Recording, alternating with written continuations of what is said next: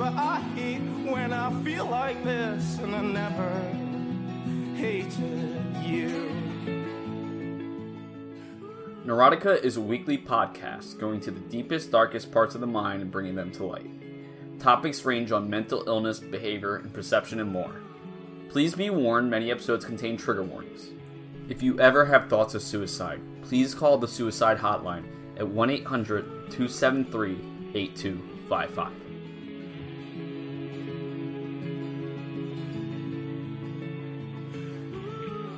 Hey everybody, welcome to Neurotica. My name's Cody, here once again with my co-host Bobby. How you doing, Bobby? I'm doing pretty good, Cody. What about you? Doing pretty good. We're in the middle here of Labor Day weekend. We're two days in here. Um, had some fun events. Uh, Bobby, you had a wedding on Friday, I believe, and uh, had a good time. I did. Um, it was a kid that I was friends with in high school and the beginning of college. Um, sort of fell out of touch, as happens, you know, when your friends go to different schools sometimes.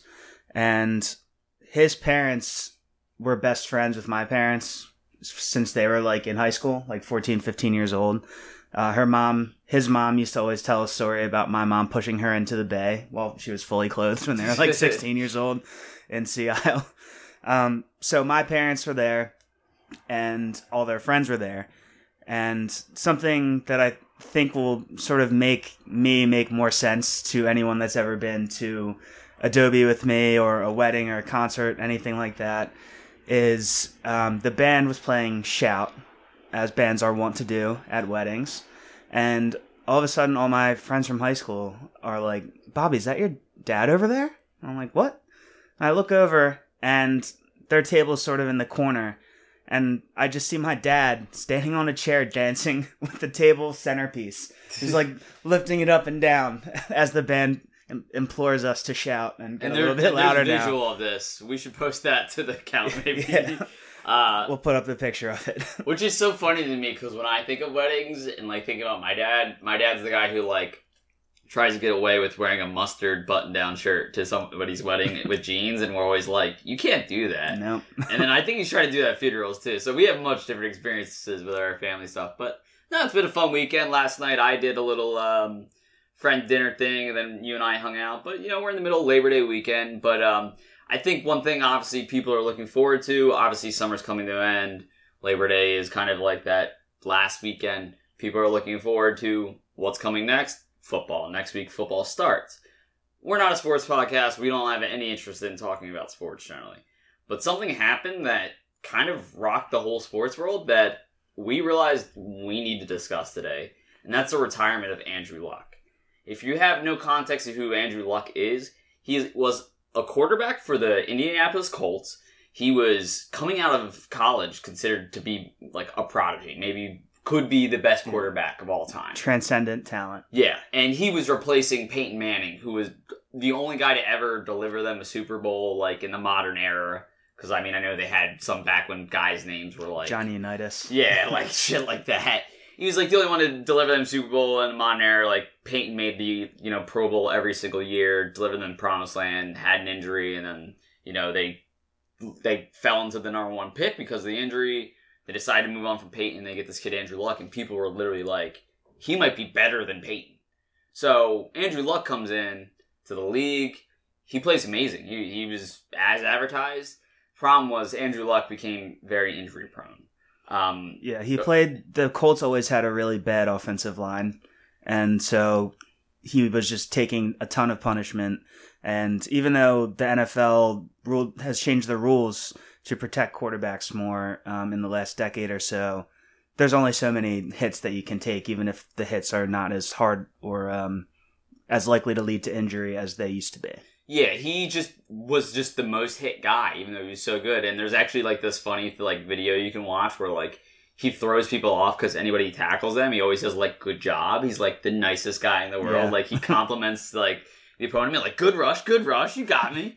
Like, and he's just like the nicest guy ever. But um, the Colts are playing, I believe, their third or fourth preseason game. And if you don't know what preseason is, it's just their exhibition to decide who are the guys that are good and who's bad. It- And out the- of nowhere, The preseason is a way for teams to fuck their season ticket holders out of more money. basically. Um, but in the middle of that game, you know, me and Bobby would never watch that game. There's there's no reason. It- it's awful. preseason sucks so much, and me and Bobby would never watch a Colts game. Even like the first preseason. five weeks of the NFL regular Yeah. season suck ass. Yeah. Actually, So there's no reason me and Bobby would ever watch a Colts game. So we had no context of what could have possibly been happening on the field or anything like that. And out of nowhere, a tweet comes out by Adam Schefter. If you're not an NFL person, Adam Schefter is the guy who breaks every piece of news first. If you're like a basketball person, he's the Woj of the NFL. And he just comes out of nowhere and says, Andrew Luck has retired from the NFL. yeah, I would say that most people probably saw that tweet. I Schefter has me blocked because I think I called him short once. Um, but I think most people who saw that tweet probably thought um, it was a, a parody account or Yeah. something like that. Like it wasn't actually Adam Schefter because that is that was a wild um, thing to come out in the middle of the preseason. The Colts last year um, had an amazing draft. They got a couple All NFL guys in the draft, uh, and they're All NFL as rookies, which means they're some of the best players in the league. And they were I mean, they were Super Bowl contenders. They had a, a chance to win it all if everyone stayed healthy and things broke right. And all of a sudden, they're losing, you know, one of the best quarterbacks in the NFL. Yeah, who is also the age of 29, which for an NFL quarterback is like peak age. Yeah. So the question is, how did we get here, and why is Neurotica talking about it?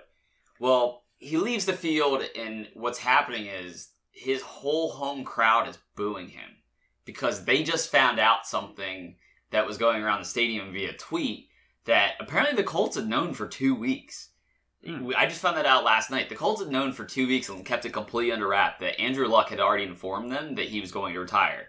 So during that preseason game, he was out there like supporting his teammates, and everybody loves him on the team still, from what I can tell, and kind of supports his decision from what I've read.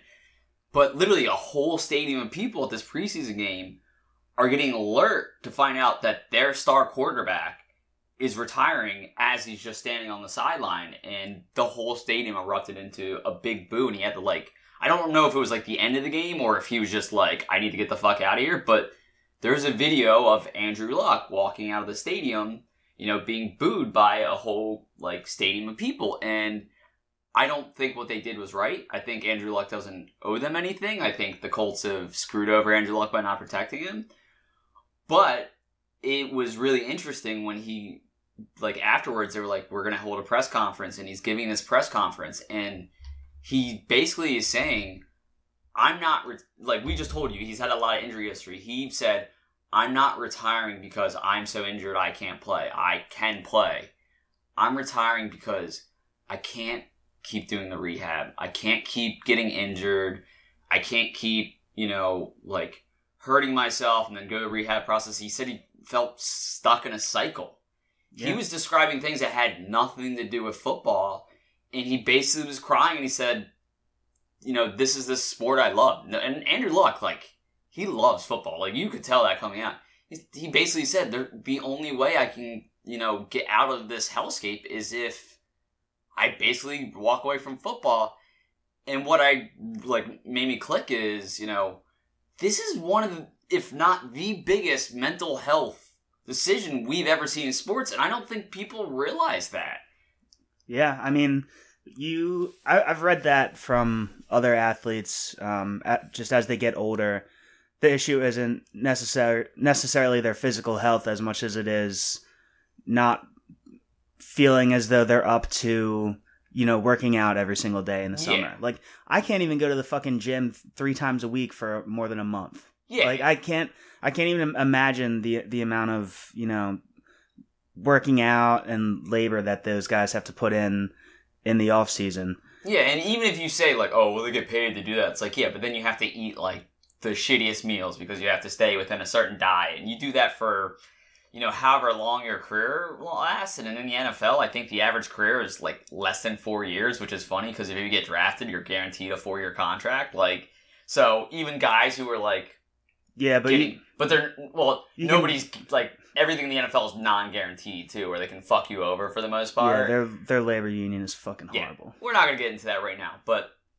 he's not the first person to even retire because of concerns of, you know, health. There was guys that, um, particularly the 49ers, I had like, I think they had like three guys in one season that retired because of, Yeah. like, they just felt like their brains were going. They knew CTE was coming or whatever injuries, and they were young guys that were going to Yeah. be like stars in the league. And they said, "I'm walking away f- for my own safety. You know, me is more important than football." There was a bizarre story where one player just like retired mid game because he was just like he was on a shit team. He knew he had no more years left in him. And he's like, "I'm not just going to sit through losses for the rest of my life." Like, Yeah. I think And- the highest profile guy on the out of those 49ers players was Patrick Willis, who was considered the best middle linebacker in football, and I think he was also 29 years old. Yeah, so there was a lot of like, you know, finally players saying, I need to do this for me. And it's obviously the most common in football because, you know, basketball, nobody's getting like brain injuries on such a frequent level. Like basketball, the worst, you know, injuries usually like a sprained ankle to torn ACL, which keeps you out. But those are more injuries that like, yeah, they fucking suck and keep you out for a while, but it doesn't mess with your head. It's just you have to decide, do I Yeah. want to rehab this leg? Basically, any basketball injury besides an Achilles tear can be completely healed at this point. Yeah, the, like Achilles is the Achilles. Like that's the only thing in, in football or basketball. Like football, like you could ruin something in you like forever. I don't even know how many times I watch like a football uh, at late game and they go into the commentary booth and there's some commentator. It's usually like I think like Gus Johnson or like or Moose or whatever they fucking call him. But there's also like uh, Baldinger.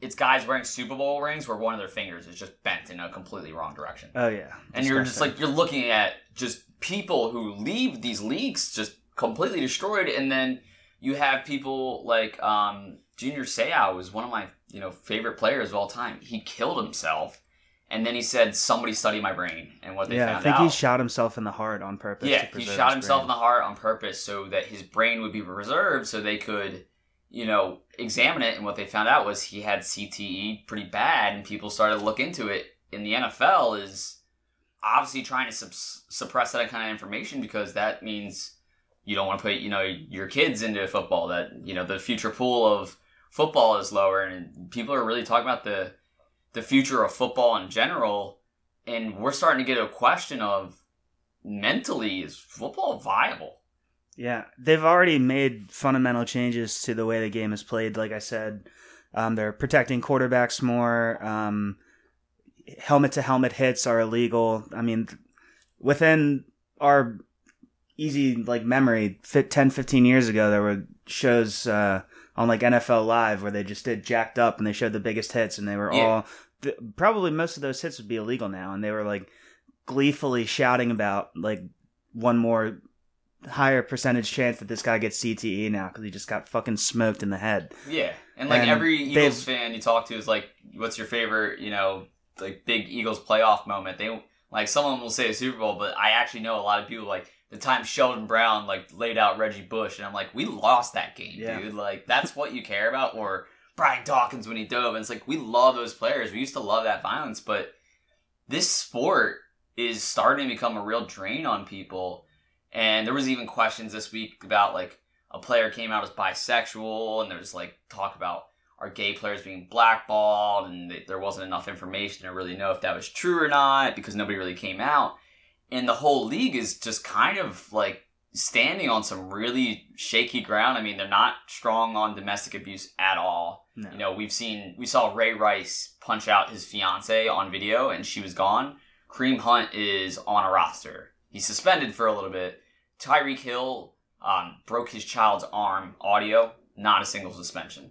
He is on the roster. He is fine. Like this is not a league of good people and good things. No, it's A- And Andrew Luck is the one guy who was like actually like one of the good people in the league, and he said, "I."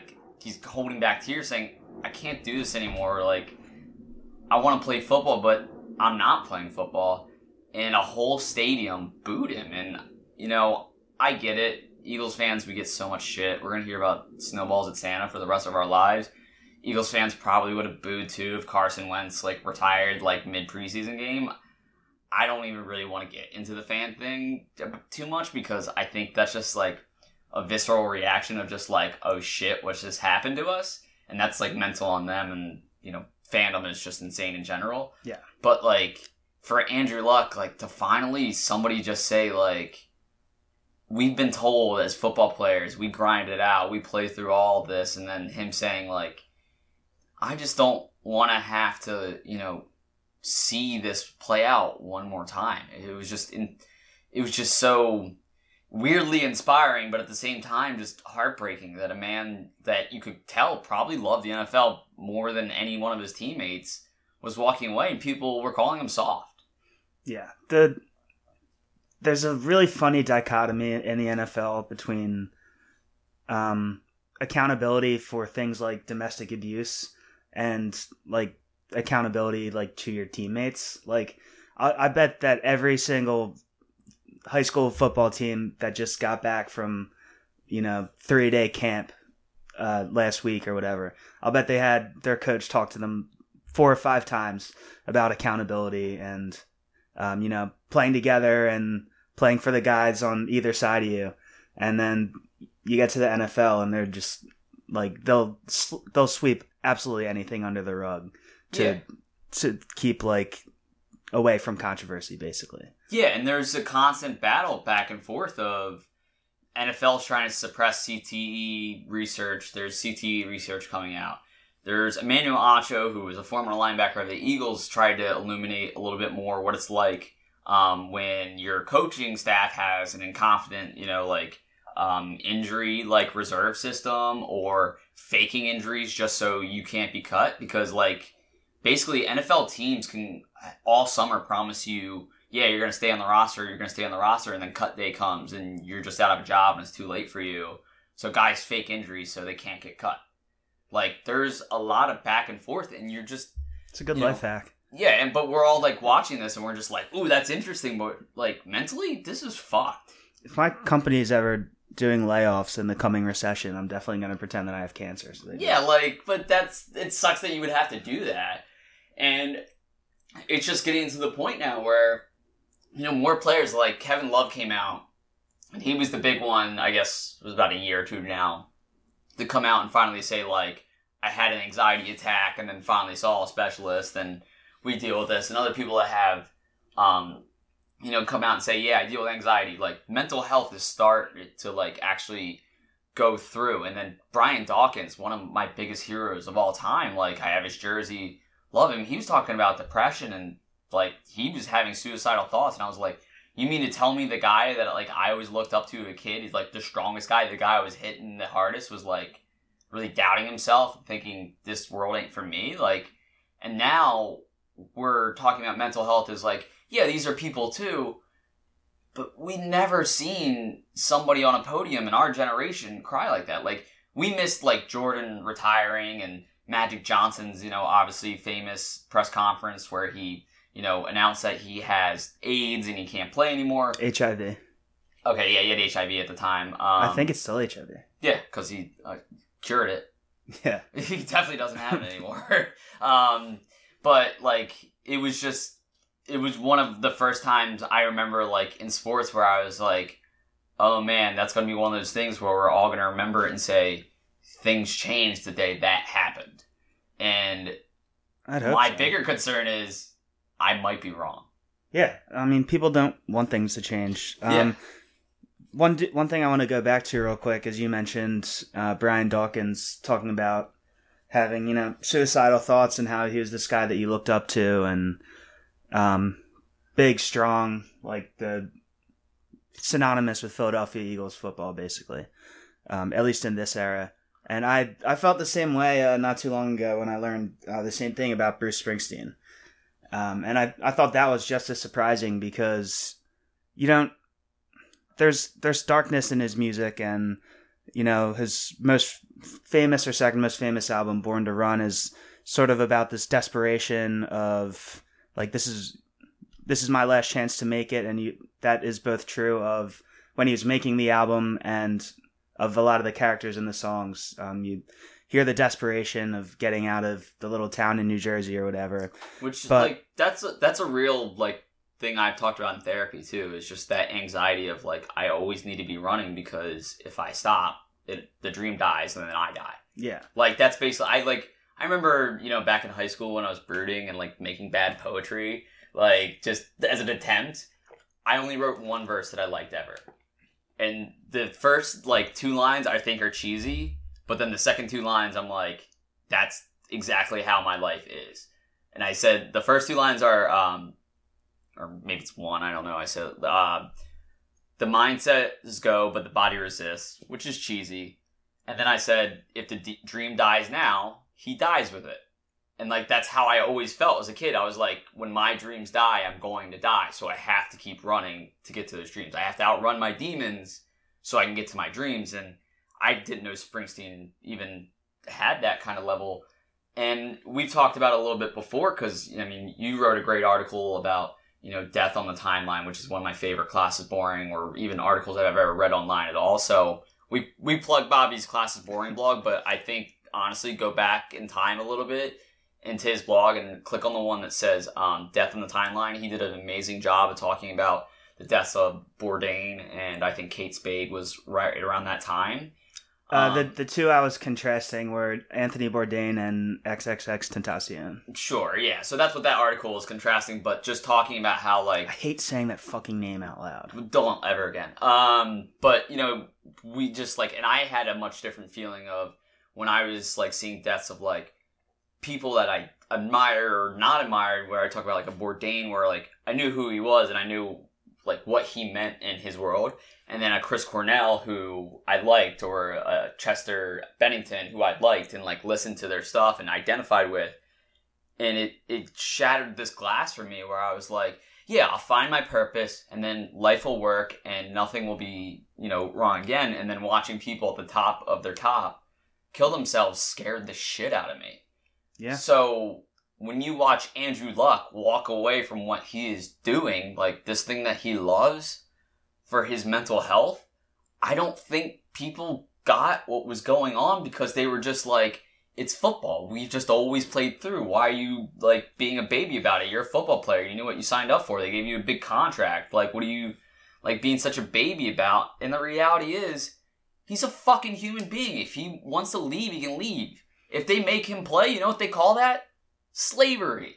And you know what? That's not a joke that I'm making right now because when the Eagles suspended Terrell Owens for the entire season, there was a legal case, and they said that the Eagles cannot force Terrell Owens to play because it would be slavery, and they had every right to not play him because it was just the exact same way. It's like they had the right on their side, he had the right on his side, where nobody has to do anything.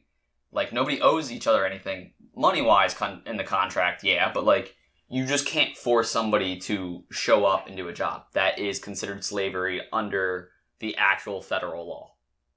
I Yeah. didn't I didn't know that. Yeah, people don't realize that. And the, and another funny thing is that Terrell Owens case, and I wanted to bring it up just for a second because there is another interesting thing in that is that To got suspended for like basically you know detrimental to the team kind of thing, but basically he wanted the contract. He was fighting with the QB. He was like being loud. He was in a parking lot or his own you know um, Yeah, driveway. I doing- forgot about that. yeah, he's in his own now. driveway doing sit ups.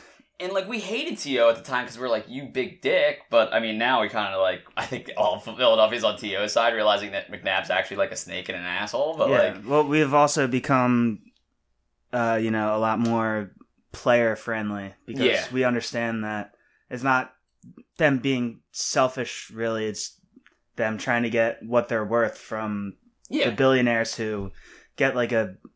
Don't they get like a religious organization tax break? I no, well, they're not considered um part of like any kind of government entity either. Like they're their own like company too. So they're they've just got a lot of like structural things that like their laws sometimes supersede our laws. Like if you get into a fight in a football game, which you've seen, or bet baseball game or something, if you hit somebody, that's assault. But basically in sports, they're like they supersede that. They bas- it's I think it's in the CBA that basically says if there's some kind of altercation within a game, it will not be subject to legal, you know, dispute. In as you signing into this league, you agree to that. Like Right, but I, I feel I think the NFL gets some kind of tax break. That they, they probably do because they're um you know they have a collective bargaining agreement. They're unionized and they're like this special entity. I do think they get some kind of tax break, and considering our country, they probably you know fought to get some kind of religious thing, and we were like, yeah, football, we love football, but Yeah, getting back to the TO thing, TO was um, they went to an arbitrator because TO was arguing that his First Amendment rights were being uh, restricted, and then basically that was his argument was saying like they suspend- suspended me because of the things I said, and they can't do that. And then the Eagles were like, "We told you to play under your contract, which you didn't do, so we suspended you for that." And then what came out of it is that they learned two things in that case, and it was landmark. One, TO's First Amendment rights do not matter because the Philadelphia Eagles are a private organization that are not subjected to um, any kind of amendments, which people are dumbasses do not realize. You cannot say anything you want at your job and then claim free speech that only applies to fucking public entities, you dumb shits. Yep. Um, and then two, you can't make somebody do something just because you signed a contract because that is actually slavery. Good to know. Yeah. So that was just a little. I know that was a tangent, but that's actually just one thing I learned in labor relations. That's actually like really interesting. But that talks a lot to what the mental like fight between owners and players are all the time. They have a CBA that they renegotiate, and every single time it comes up, there seems to be fighting, and people are like, "These players make millions of dollars. Why can't they be more grateful?" It's like.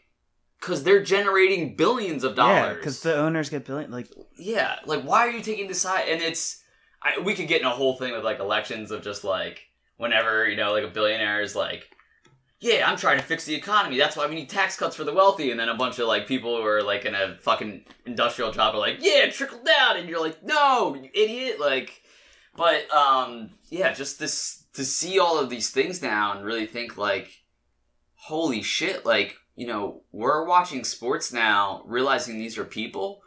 Nothing is off the table anymore, and there was a lot. There's a, always tragedy in sports. I mean, Tyler Skaggs is a pitcher from the Angels who just recently died, and that was a really an emotional thing. And it's like he was dealing with some injuries, and it, I, I don't want to say anything because I read a little bit, but like I think it might have been because of the drugs that were just related to his injury, like led to either an accidental overdose or maybe he was like abusing them. but I think it was a similar thing to Prince and Tom Petty. yeah, so in the end, he ended up choking on his vomit, but I think he like accidentally put himself into like a stupor or something so that he like passed out and vomited or something, you know, like. And there's no way to say he meant to do that or he just like accidentally mixed pills because he, you know, was approved with them because of his injury. But like, those are the things is that guy was willing to take the drugs he needed just so he could go play the sport and he's dead and it's heartbreaking like his teammates all wore his jersey and they like the game that they were honoring him like they all put his jersey on the mound and like i'm kind of crying right now a little bit. yeah, bit that fucked me up. and it's starting to get more and more that when I watch sports, like I love players so much more. I, I care so little about what's happening with like the games a lot of times these days that like people who know me when we talk sports, like they know, and me and Bobby talk about this. Me and Bobby cannot talk X's and O's. We can tell you about Sixers, NBA all day, but not a single one of us can tell you who's effective at pick and roll, why. Like we have a general idea who's good at pick and roll, but we couldn't tell you why. We couldn't tell you who's efficient from some things. We just have this very good bead on contracts, value, players, and stuff. And the more we look into what we're watching, we're realizing our own mental health through sports. We've talked about in the podcast before, but like we're now realizing we're not just watching teams. Like me and Bobby are watching players, and we're we're much more in tune. And then when you watch an Andrew Luck retire, there's a bunch of people like, "How could you do that to your teammates?" And me and Bobby were more like, "Oh my god, I can't believe he actually did it!" But good form. Like Yeah. you know, Uh, I was um, listening to a podcast, getting really mad as I do. great. Uh, Bill Simmons was talking about this Andrew Luck thing, and uh, you know, it's probably a generational thing, but he was like basically saying that these millennials are like way too player friendly, and he was like doing a bit where he was like, ah, yeah, I just want whatever is best for Andrew Luck, and I was like, no, that. That's actually good. Like Yeah. that, that's how you should be thinking. He's like, people are afraid to say that he uh, screwed over the Colts. I'm like, no, I'm I'm I'm not afraid to say that. The Colts are definitely screwed by him not being on the team anymore, but like he's not some villain. He's trying to not be the next Junior Seau. Like, yeah, and it's like I'm not. I'm not even going to say he screwed over the Colts. I'm going to say the Colts are screwed. Yes, but that's just life. You know, it's like it's it's like the sunk cost fallacy. It's like you drafted Andrew Luck. You didn't know what he would be. He could have busted out of the league just the same, and you would have just Yeah. been like, he's a giant bust. You're mad at him because he had all this potential that you didn't get to see, but he was breaking down on the inside. He doesn't owe you that. In just the same way the Colts didn't owe him a perfect O line that would have kept him from all these injuries, but they fucking made their own bed and now they're sleeping in it. They killed the best quarterback they possibly ever could have had. And I'm willing to say that because Peyton Manning's a little bitch and I hate him. But that's a different story for a different day. True. Just the the stones that it takes to say that it's bad to empathize with the player. Yeah. Like, are you fucking how how how do you like open your mouth and fucking say that and you can take yourself seriously? Like you he watch a video game. Yeah. Like watch a Madden simulation if you want to watch something with people that don't have feelings and future health problems and families. yeah. Like the, to say that it's bad that we say good good for Andrew Luck for retiring. He got his money and now he has a full life ahead of him. Like f- fuck you. Yeah. and it's then, unbelievable to me. And then I was even getting super angry when people are talking about like, wow, players have all the power in basketball now. It doesn't matter what team you sign a contract with, you can just force your way out. Yeah, you can go to ownership at any point. Players are getting more power than they ever had. You know how much players have been like treated like slave throughout the decades? Like so to be a little bit of a that college pretentious asshole, I did take a class when I was in sport management called um, labor relations in sports, which was my favorite class ever. Yeah, you were just talking about that with the TO. Yeah, and that was um, you know one incident like of a case that we specifically studied, but we also studied the structure of every single like league, how they came to be, and the um, MLB actually had like a landmark case where they were basically told they were creating indentured indentured uh, servitude. Like they were like a, ju- a federal judge said to them basically like you guys are restricting people's free movement so much, and then you want to talk about blackballing. You know, people were worried this offseason, like, oh, are people like not willing to pay all this money to re- like set the salaries to Bryce Harper and Manny Machado? It was proven in court that MLB owners actually did this once. Players that were good went unsigned because they were asking for enough money that they decided that player is no longer a part of the MLB until they Yeah. changed their demands. Yeah, they're just um they're just smarter about it now. Yeah, and that's the way that um, a lot of stuff is now. Uh, conservative politicians, in particular, they sort of co-opt the language of, um, you know, people that actually want better for people, and they name things using that language in order to spin it so that it's not as plainly evil when you look at it. But or or it's like it's always worked this way. Why are you saying we have to change it now? Like, and it, and we kind of had a conversation about it last night. That I know this is complete tangent when you like talk about like slurs that were like things that we might have said in like high school that we would never say now. Obviously, we weren't even to the N word. We were talking a little bit more like the lower ones, like the R word, where you know if somebody has mental disabilities, we don't want to say that anymore. But it, like as teenagers, we would say that. And we didn't consider the fact that just because no one was speaking up at the time that wasn't hurting people. And now we're doing the same things with sports where it's like this is how it's always been it's been fine. It's like you know maybe now people are just saying hey i don't have to do this. Like andrew luck said yeah i have a contract with the colts and i might forfeit some money but i don't have to do this to myself and i don't want to anymore so i think i'm gonna go home and feel better and yeah, it's not that fix it. It's Like- not that people are more sensitive nowadays. Yeah. It's that people are more willing to speak out about. Yeah, it's empowerment, not sensitivity. Yeah. Like, and that's what always makes me laugh is when any time somebody calls me a snowflake is because it's like I'm yelling at you for your opinion, and you called me a snowflake. I'm literally fighting you. like, how could I be a snowflake when I'm directly confronting you? Yeah, and But that's in our story too. everyone's a hypocrite.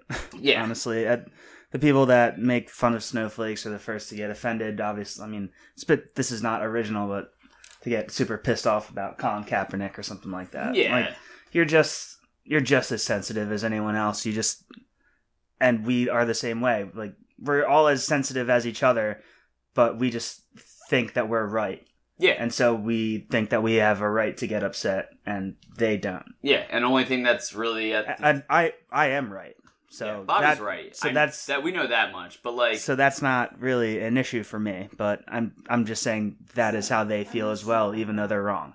apparently somehow Bobby activated an Alexa that was in a different room, even though he's sitting next to one, which is really funny. Um, I wonder if this one's gonna go off now. Uh, but like, yeah, there was just like a lot of things that like we're seeing now, where it, it's obviously a generational gap that you know the generation before them did the same thing though, where they were like, oh, we had the Great Depression, and then we had you know World War II, and then we had Vietnam, and then we went to school, walked up the hill both ways in the snow, and then it's always this thing where like the generation before is like this is how it always worked. Why are you guys you know so concerned with changing it? And the answer is this didn't work this fucking sucked like we're now just changing it because we want to grow and people are you know stuck in their ways they don't want to Yeah. grow so The weird thing about the American dream, um, the way that I always understood the American dream was that you have an opportunity to make life better for your kids than it was for you. And then an offshoot of that seems to be that when life is better for the next generation, you get really pissed off about it. Yeah. And I, I legitimately like even as a progressive and having someone in this conversation, I still sometimes get in the mindset of like I need to suffer more to accomplish more. Like legitimately saying I need to I need to tie my suffering to my success. And I need to like and that's what happens. People work 70, 80 hours a week because they decide this is what I have to do and I'm not going to be the like there's I know people who are millennials that are like working their ass off just so nobody can say, "Oh, you're a lazy millennial," so they can get their promotion that nobody wants to give them because they're millennials. Like, that's fucking weird. That you're like trying to double work people who are double your age and then still being told you're lazy because you happen to just be younger. Yeah, it's It's shitty. Uh, yeah, it's like it's similar to like the classic, you know, conservative that's like not doesn't have a lot of money voting against or Yeah. voting for like tax cuts for the rich. yeah. It's like they they have more empathy for people in the position that they want to be in because in some part of their mind they imagine that they will be there somewhere than they have with literally the person that they are. Yeah, or they think like you know, tax cut. That's how the economy should work. So economy will get better. Things will get better for me. And then you like sit back and you're like, that. That was the thing that always got me really annoyed. And again, I know this is way off sports. Is like when I would talk to somebody, and I'd be like, "Well, what's going on with you?" And it'd be people that like when the economy was really bad and nobody like really had you know a lot going for them. But I knew people who weren't laid off that were in the same house they were and they were in the exact same position. And I would like, you know, have conversations with them.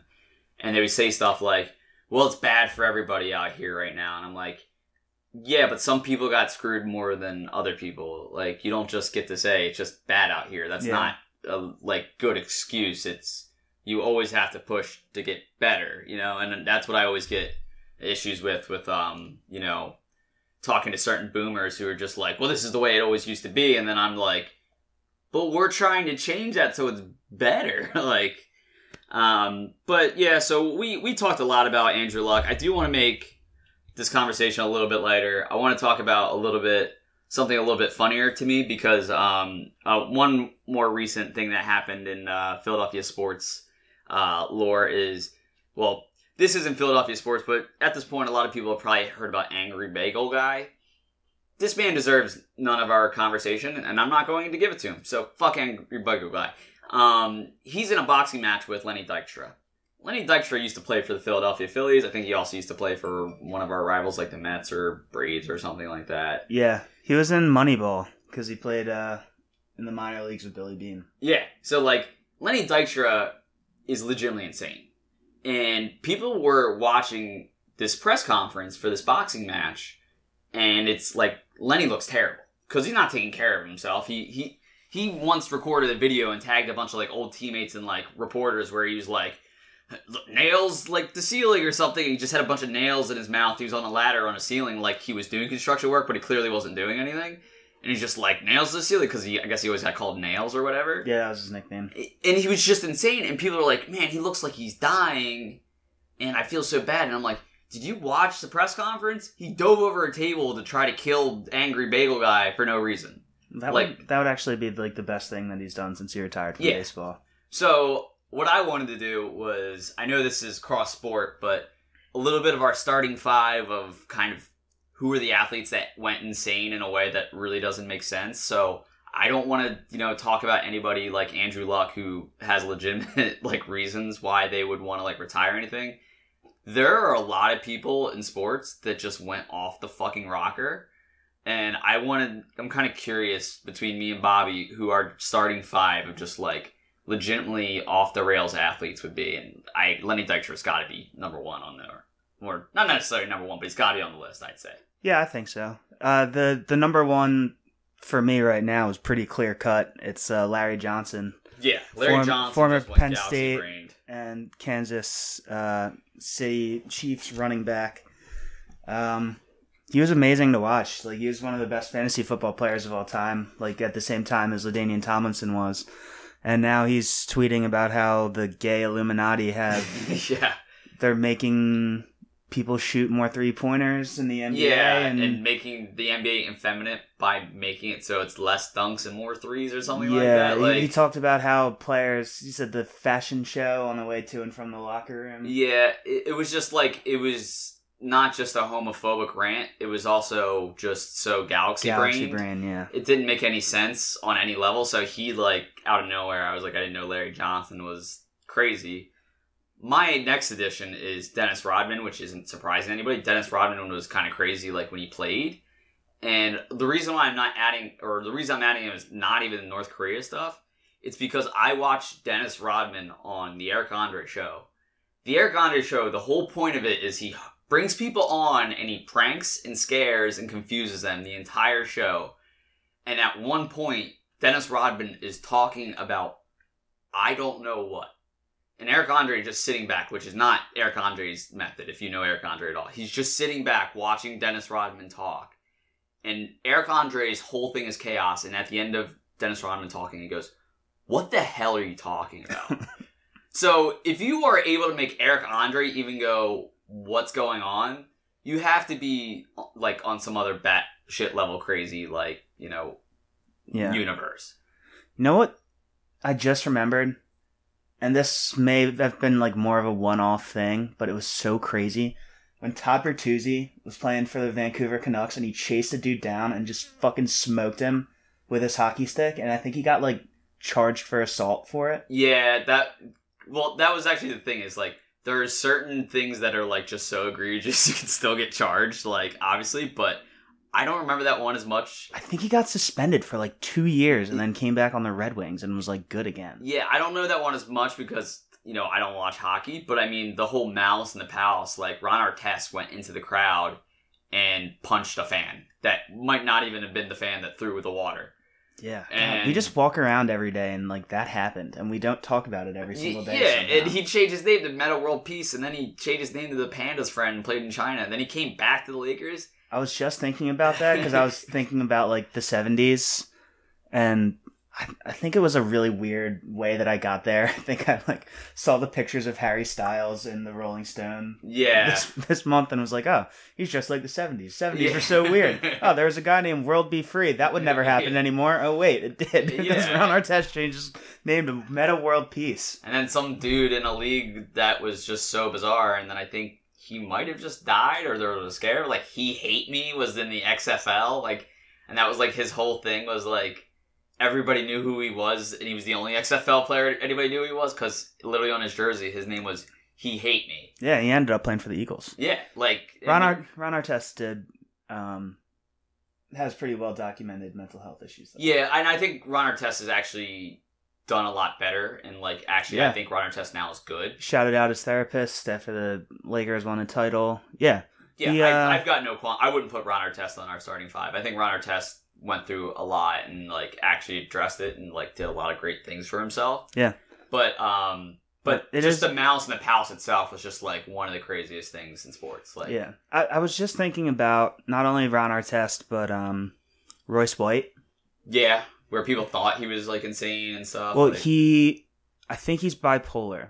I could be wrong about that. He has something, and he also is terrified of airplanes. yeah, So he like couldn't play every game because he couldn't fly to every game.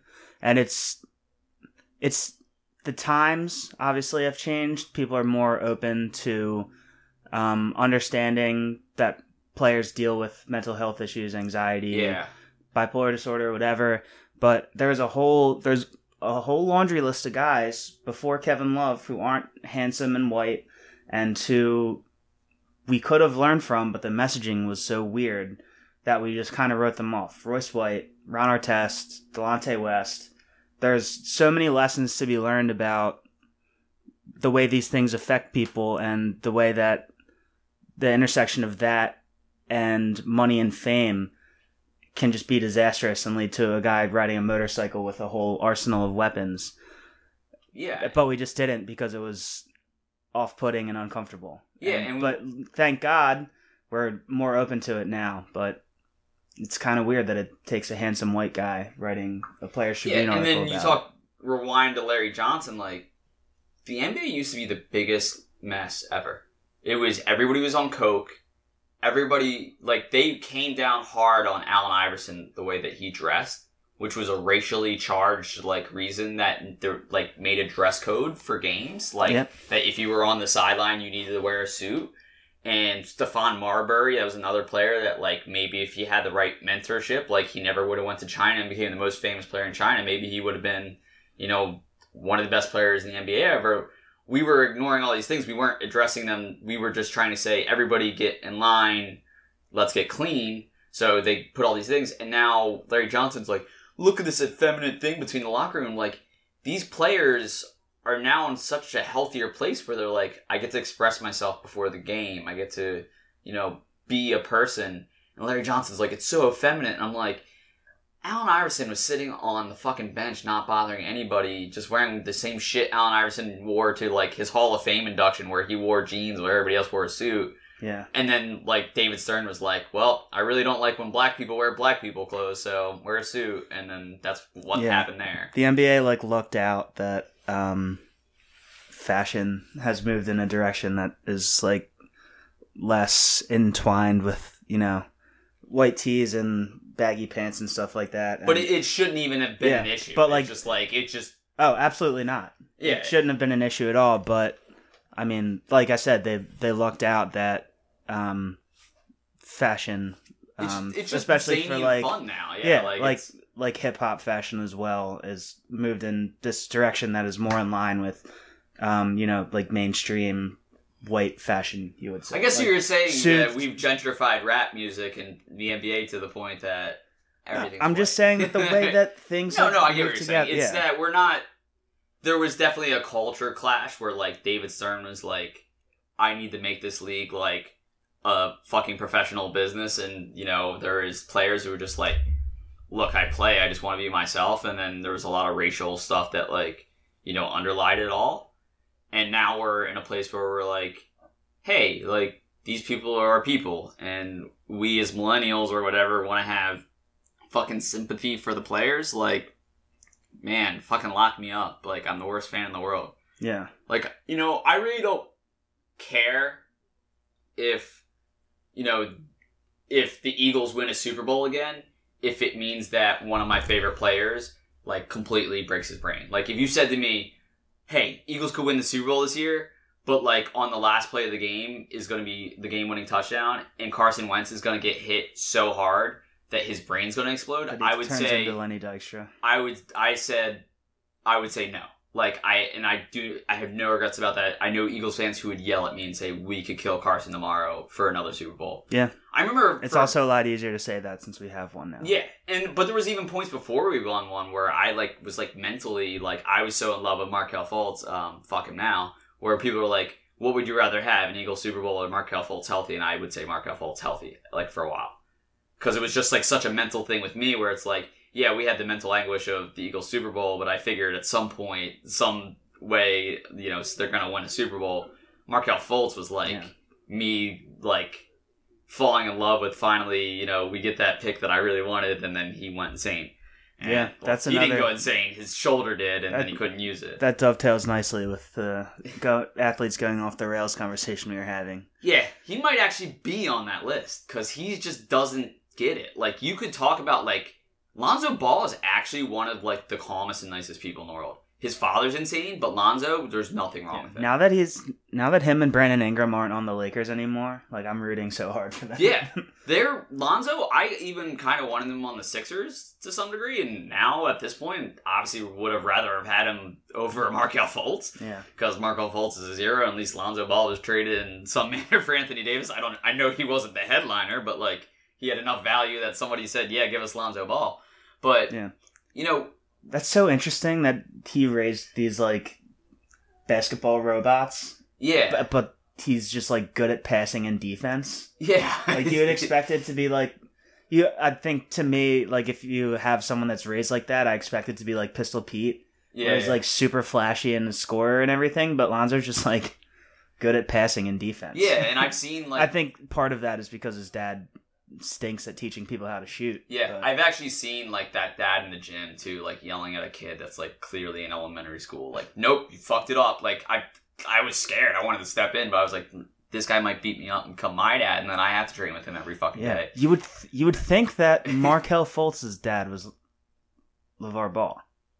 Yeah, like if you just like didn't have any context, but it's his mom, and his mom is like That's was paranoid to the point she was putting cameras in. So again, I don't know if I could put Markelle Fultz on there because he was just surrounded by bad people. Like it sounds like Markelle Fultz was when he first came out. Was like, yeah, I, I just like live with my mom and my sister, and like we just you know build ourselves up together. He was the exact opposite of Lonzo. Lonzo was like, our family's actually kind of rich, and we got all the like the resources. And Lonzo ended up being like the nicest guy ever. And Markelle was supposed to be like the humble kid who like built himself up to be the number one pick, and he was subtweeting the team. yeah, he's just weird. Yeah. So I don't know if that's like nature versus nurture. I don't know if I'm ready to put him on the list, but he's in consideration too. So we got like definitely Larry Johnson, Dennis Rodman, um? Nails. Yeah, Nails, Dyk- Dykstra. Maybe Todd Bertuzzi for one, Yeah, maybe Todd Bertuzzi for one moment in time. Um, and then Kyrie's getting there. I don't think he's there yet, but if he keeps like, Kyrie is like the Elon Musk of the NBA, kind of. yeah, He's just like is so desperate for people to like know that he's smart that he he's ends up saying shit. being really Like, dumb. Yeah. yeah. Um, and then there's, I mean, we're probably forgetting so many players that went off the rails, especially because you and I are more basketball than like some other sports. But I mean, Yeah. It's also because we're just sort of coming up with this off the top of our heads right now. yeah, but I, I mean, it's just, it's a conversation nobody was ever having. And the funny thing was, we used to love the guys like Dykstra and obviously Artest. We kind of said, you know, he worked through it. We used to love watching those guys because we were like, yeah, they're animals. Like, look at them get at it. They're like, and now we're looking back and we're just like, can we make sure everybody's okay? Yeah. So that's really the only theme of this a- episode. Was It's a just weird like, place to be as sports fans. yeah, we're just like it's hard to watch sports anymore because you know so many people are worried about the outcome, and I'm getting to the point where I'm like, yeah, I want the Sixers to win the championship, but I legitimately want Joel Embiid to be healthy and have a Hall of Fame career because I love Joel Embiid. Yeah. It's like you want both and you're not going to get both probably. Yeah, So you need to find out like I think ideally we would be totally on the side of the players, but I don't think that we are because we Yeah. we grew up we we've loved these teams for um our entire lives and so that's ingrained in us. So yeah. we're not we're not going to be totally on the side of the players. Carson Wentz, I'm still upset he didn't win the Super Bowl, but Nick Foles won the Super Bowl, and I yell "Big Dick Nick" at people. Yeah. I feel bad for Carson Wentz. I feel bad for Darren Sproles. I feel bad for Jason Peters. There's three players that I think I wanted those guys to get Super Bowls they played in and contributed in because they were great. Two of them great players through their whole careers would be a Hall of Fame. One of them just the quarterback that made me fall in love with football again. I want them to get a championship ring, and they could this year if they do it again because all those players are back. And there is a thing for me where I love players, but at the end of the day, like Big Nick, Big Dick Nick can win the Super Bowl. Fuck you, Carson. Big Nick Nick gets it. Like I, it's it's just at the end of the day, Yeah. I don't know where my loyalty is going to lie, but we all want championships and we all want our players Yeah. to be happy and win accolades, but Our they don't always mix up. Our um, empathy for players is compromised by our fandom. I would say, and I've I've heard talk about younger generations like uh, Gen Z people not really following the NBA teams and just like being fans of players.